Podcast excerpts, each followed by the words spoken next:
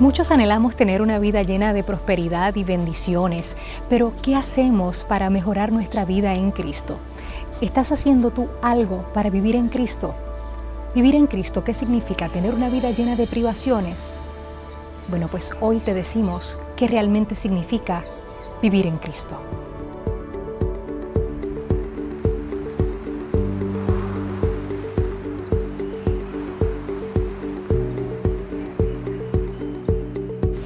Hola, soy Nuria Sebasco, nuevamente en compañía del Pastor Rivera. En esta ocasión hablamos sobre vivir en Cristo. Y Pastor Rivera le pregunto, ¿cuál es el significado o qué significa vivir en Cristo? Bueno, para poder contestar esa pregunta propiamente, deberíamos preguntarnos antes, ¿para quién o cómo vivimos los seres humanos por naturaleza? Bueno, la respuesta es que todos los seres humanos por naturaleza vivimos para nosotros mismos. Es decir, colocamos en el centro de nuestra vida nuestros propios intereses.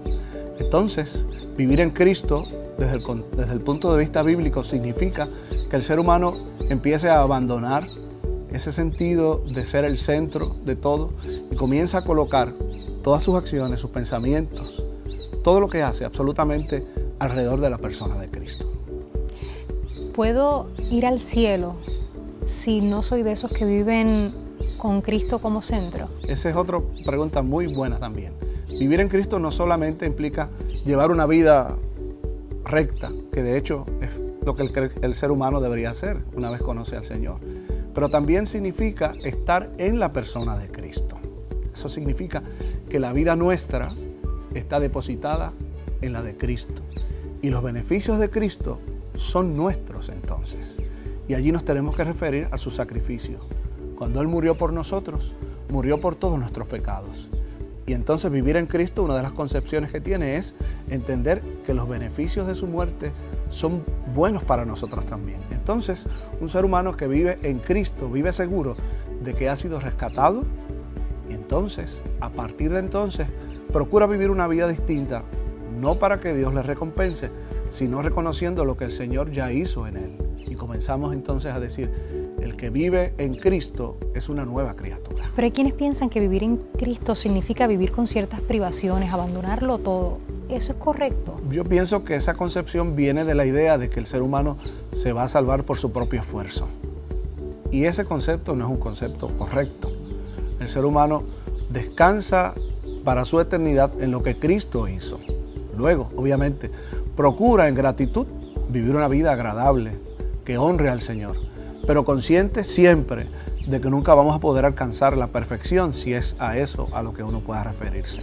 Pastor, ¿y dónde están escritas las reglas para uno vivir en Cristo?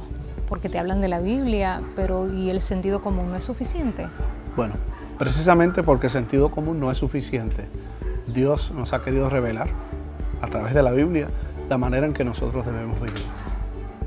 Así que cuando queremos saber cómo vivir en Cristo, tenemos que acudir a la Sagrada Escritura cómo vivir en Cristo con tanta negatividad que nos rodea, con tantos problemas sociales. Hablamos de la criminalidad, hablamos de problemas políticos que todos los días repetimos a la sociedad. Esa sensación de, de pesadumbre, de que están las cosas muy mal, ¿cómo puedo centrar mi vida en Cristo? Es importante también volver a la escritura, que se escribió en un contexto de lucha humana como es la nuestra.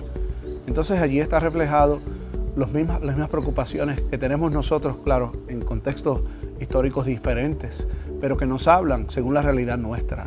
A cada momento nosotros podemos acudir en la escritura seguros y convencidos de que el Dios que nos conoce, que sabe todas las cosas, tiene revelación nueva para nosotros siempre.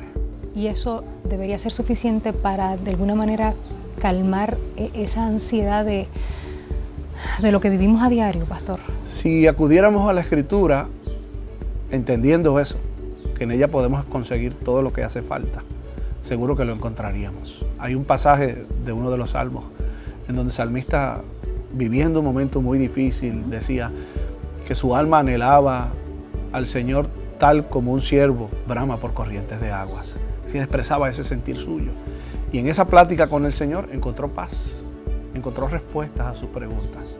De igual forma, cada vez que un ser humano acude a la palabra del Señor con fe y esperanza, seguro que va a encontrar una respuesta apropiada. O sea que no estaría mal quizá en algún momento de mucha incertidumbre poner la mano en la Biblia y decir, Señor, guíame, guíame a buscar tu palabra y encontrarla aquí. Exactamente. Poner la mano y luego obviamente abrirla y procurar encontrar la voluntad revelada de Dios allí, en la Sagrada Escritura. Qué bien. Gracias, Pastor Rivera. Siempre para servir. Continuamos en la próxima, amigos.